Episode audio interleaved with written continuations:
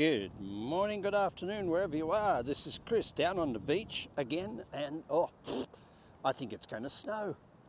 I think it's going to snow today. What are we? Just about the end of August, and and uh, bloody hell! And of course, my feet are numb. What happened? Yesterday was so hot. I was walking around in a t-shirt. Wow, I love this. Don't you love it? And I'm looking out to sea. There's a huge wave, so there's no uh, ocean swim for me today. But wow, there's some really good surfers out really early in the morning while we're in what's it called? COVID lockdown. I don't know. I don't know what they call this. Certainly not much locking down in Bondi, I can tell you that. Hey, uh, look, there's three levels at which we can approach everything. And as an example of that, I just want to use uh, anger as a demonstration. So, if we're angry, the first level of approach is primal. And the primal level of dealing with anger is eliminate the source. So we either, if we if we anger with the kids, we tell them to change their behaviour so that we won't be angry with them. Or if we're angry with somebody, we try to fix them and help them be different so that they're, uh, they don't make us angry anymore. Or we pack our bags and we leave so that we get away from the source. Uh, we leave the house and go to work, or and therefore we don't have to deal with the kids or we leave the relationship or the job. That's primal and it works. Fight, flight, primal. That's the first level of dealing with anything. Eliminate the source. Second level, up the pyramid, which is the majority of the pyramid from should all the way up to choose, is emote we want to feel different about this experience of anger. We uh, uh, say, I'm going to express it or repress it. I'm going to express my anger, oh, fuck you, you know, or I'm going to repress it. Oh, I'm seething. And most people die from disease caused by this middle territory. As you know, most people do not die of old age, they die of disease. And all disease, mental and physical, comes from this emoting. Uh, if you want to read about that, if you're not sure what I'm saying here, there's a book called Molecules of Emotion. Uh, the author is Candace Pert, P E R T, and I recommend it. Stood the test of time, Nobel Prize, amazing. So, anyway, especially anger. So, I would say 95% of all death on earth is expressed or repressed anger. Now, the problem with this expressing and repressing of anger, which is the middle ground, is it validates it. So basically, whether we chop wood, uh, go for a run, uh, tell somebody how angry we feel, or swallow it and go, I will not express my anger. And of course, what we repress, somebody else express. And so a re- person who represses their anger gets angry people around them. But most importantly, a person who represses their anger or expresses their anger validates the source of what's making them angry, which kills them. No organic health food process on earth is going to resolve expressed or repressed emoted anger. So the most common word you hear from a person who's in this middle territory is what feels right. This feels this, this feels that. Then there's the walker space, the top space, the higher consciousness. Now, it's not for everyone. As I said, the vast majority of the world's population die young. Uh, they die of disease. And, uh, that's just the way it is. So the vast majority of people are not interested in the walker space. But the walker space questions cause. So if you're angry about something, it's probably an opportunity to question your view of the thing you're angry about. But of course, that means being wrong or not right. Doesn't mean being wrong, it just means being not right. And of course, people are addicted, the ego is addicted to righteousness. So when you say, I'm going to question the source, the cause, it really does attack uh, identity. Because identity is built out of ego. And our identity likes to be right. So the walker space means you've got to have self confidence that comes from a higher level of self awareness than your identity, your ego. Whoa, that's threatening. Not being right.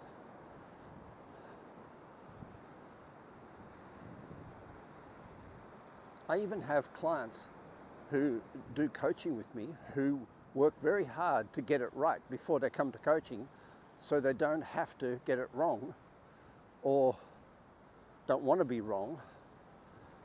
So they sort of want to be right during the coaching, which is sort of limits the the bandwidth that you can do in coaching because coaching is not about right and wrong. But when a person wants to be right, it's hard to coach because as soon as you say they're not right or there's an alternative, they feel wrong. And that upsets them and they feel like there's negative feedback or it, it's too confronting. So, with anger, for example, if you're angry at something and you're doing it the walk away, you'd say, maybe my view of that thing is what's making me angry, not the thing. And you might consider looking for a different way to see it that didn't make you angry. Now, that means that events are just events, that every crisis is a blessing there's order in the chaos. All these words we use a lot. And you say, how the hell do I do that? Well, you do four columns. And you get to the point where it is just a thing. Kids not, but kids not doing their homework when you're homeschooling. Four columns. Benefit, drawback, benefit, drawback.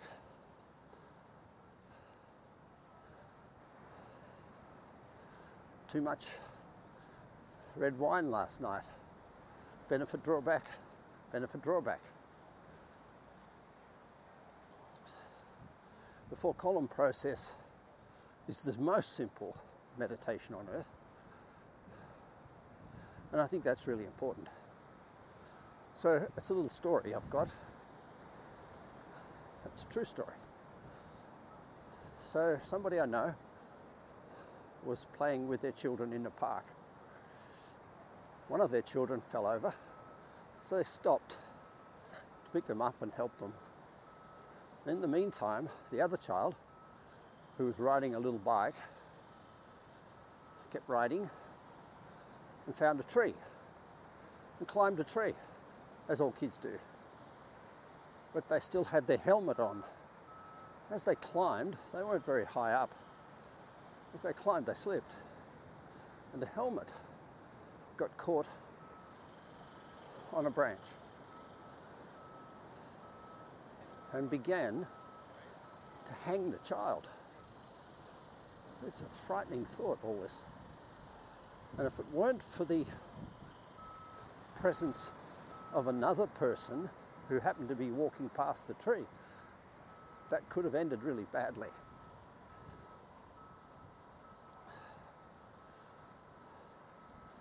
That event spoilt, in a way, spoilt the weekend of the parent. She was traumatized. So there are three levels of this. One, eliminate the source. She was very angry at the child for climbing the tree with a helmet on and made them promise never to do it again. Eliminate the source. Fight flight. The second part she went to, to was to emote. How do I feel? I feel terrible. I feel like a bad mum. I feel like, you know, someone I don't want to feel like. And that emotion, emoting, lasted for the whole weekend. But it was just an event.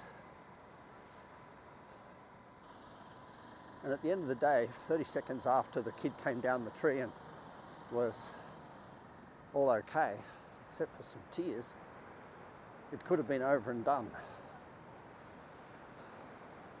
Instead of imagining the worst or the best, it could have been just a state where it was an event.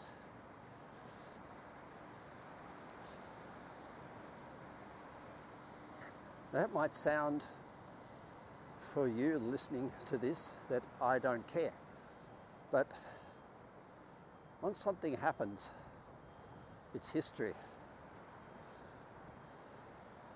And hanging on to history in anything but a state of balance serves nothing.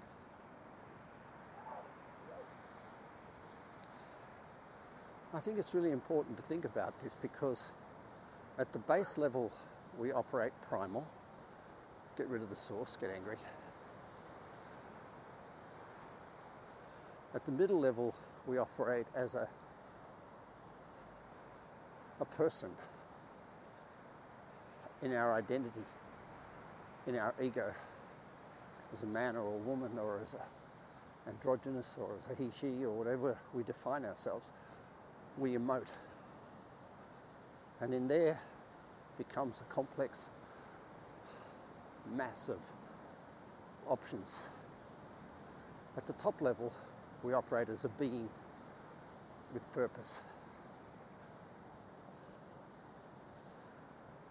It's hard to stay operating as a being with purpose. It's really hard because the opportunities to get drawn down into events and either try to eliminate them by fixing things or emote about them, expressed or repressed, is infinite. But the evolution of your life is, depends on your ability and the time it's going to take you, in a way, to take any situation and rather than try to eliminate it, be angry about it or whatever, rather than try and emote about it, feel the anger and express or repress it, is to find and turn it in to what it originally started as, which is just an event. In sport coaching, they talk a lot about staying positive and I think that's really important because sports people require feedback, constant. We all do in a way. And when something bad happens for a sports person, whether it's in an event right in the middle of it or uh, at the end of it or before it, they have to immediately refocus their brain and give feedback to their body to maintain a chemistry in their body that uh, that is uh, going to cause uh, good performance. So most sports people will take every event that happens to them and say, I can learn from this. It's a standard uh, fixed response to all events that happen to a sports person.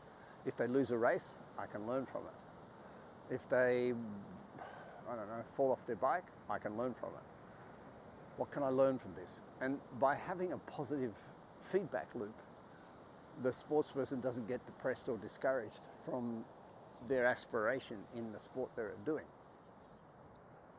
So it's a, it's a really good um, piece of uh, psycholo- psychology, sports psychology. And I think we could use that a lot more in our lives uh, to quickly move from, oh shit, I'm angry about this, to it's an event, what can I learn from it? And I think that uh, the instantaneousness of that shift can be beneficial uh, from time to time. Uh, as I say, sports people use it nearly all the time. If you listen to every Olympic interview where the person didn't do good or they had a crash or they uh, were eliminated by something, we can learn from this. And they basically say this is an event on a journey to a destination. And so they have a way of managing the feedback loop that, that creates a healthy process I think with the kid in the tree story, there is a feedback loop, uh, as you can hear from what I've described in the story. The, the parent was a really pissed that it happened, so they want to eliminate the source. That is not a good feedback loop. That's unlucky person. That's a bad thing. That's trauma. Uh, and post traumatic stress can go on for 10 or 15 years if the person's unprepared to move beyond being angry at the circumstances, uh, as this parent was, uh, telling the child, don't do that and don't do this and should have done that and don't do this again, and, and either eliminate the source, which was never go to a park with trees in it, or never put a helmet on their child again, or, or never go bike riding again, or punish the child to a point where the child is uh, uh, no longer vulnerable. So I don't think necessarily that post that that that stress, that trauma, uh, gets eliminated by getting away from it or, or, or, fixing it. I think it just stays waiting to reoccur. So I don't think the feedback loop from that is energizing or confidence creating. I think the emoting part is is way too easy that you feel sad or you feel traumatized or you feel sad, happy or you feel engaged or disengaged because the whole thing about emoting is that it depends on another person's opinion about you to be you or it depends on your own opinion about you to be you. So it, it comes down to the idea that what I feel, what I say to myself, what, what my, what my uh, feelings are, about me or what other people feel about me become the driving criteria for the journey of my life. And they can't be separated. If how I feel about me is important, then how others feel about me becomes important too. And I get left in the world of motivation where my emotions will drive me forward, my emotions will equally drive me backward, and I'll not have confidence in myself or in other people because those emotions fluctuate with the wind, just like today's temperature. I think self confidence comes when events are just events, but they are stepping stones along a pathway. And therefore, there is in defining things as an event a feedback loop. And the event is that you're lucky. No matter what happens, you're lucky. And I think to feel blessed, which means to look up at the sky more than once a week, to look up at the sky every day and look up and think, wow, how, how, how, how blessed am I to be here and things, and to seek and to, con- to sustain that feeling is where we get self-confidence because that's where inspiration, where the inner voice eliminates the need for the outer ones, which is the, the, the voice of feeling, the voice of emoting.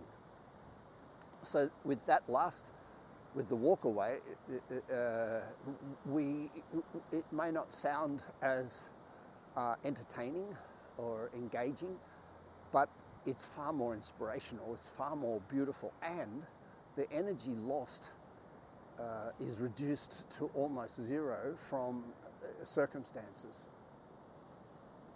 Now, I know uh, holding this space at the top of the pyramid is, uh, is work, uh, and from time to time you lose it, and that's considered to be what I think is to be one of the big purposes of a coaching session is to get you back on the top of the pyramid each, each time we talk. But I think sustaining or sustaining the default habit of trying to have an identity and, and, and know yourself as what you feel and therefore your emotions expressed or repressed, which is morals and ethics of good you and bad you. I don't think this is the, the creates a feedback loop which is, that encourages you to stay on track. I think it's a feedback loop that confuses you and takes away any self confidence you might have in your destiny. As I said, I love the the sport one because a little bit you say everything that happens to me is just an event that I can learn from. But to have that paradigm, you have to have something that you're going to that you need to learn to get to. And so having a sense of singular vision and goal becomes an intrinsic part of having a positive feedback loop because if you don't have a sense of a goal or a sense of purpose or a sense of something, it's impossible to give yourself uh, uh, the message that you can learn from an event. Um, and therefore, it would be impossible if an athlete had no other events after this one, like they were going to Olympics and that was retirement. The idea of saying I can learn from losing at the Olympics, uh, I can learn from falling off my bike in the Tour de France, I can learn from that. The idea of that goes away because there's really no event to learn to go towards. So, my way, the walk away, it's not just for sports people, it's for business people and family people. It's basically saying, yeah, I can learn from it, that's emoting and that gives me a feedback loop. But the more perfect thing is to eliminate, in a sense, any emotion that says anything else but I'm lucky to be here even this uh, complex, difficult situation I'm in has blessings. And finding those blessings is not about finding positive without negative. What it is is about balancing the negatives you already will be experiencing from an event with positives. And finding balance, and therefore eliminating the need for opinions, eliminating the sense of self that comes from how you feel, eliminating the sense of self that comes from expression or repression of certain character traits because we all know everybody has every character trait. So expression and repression is just how we mask up. And there's no self confidence in a mask. This is a beautiful day. I'm going for a swim, cold as it may be, and uh, I wish you all well. Bye for now.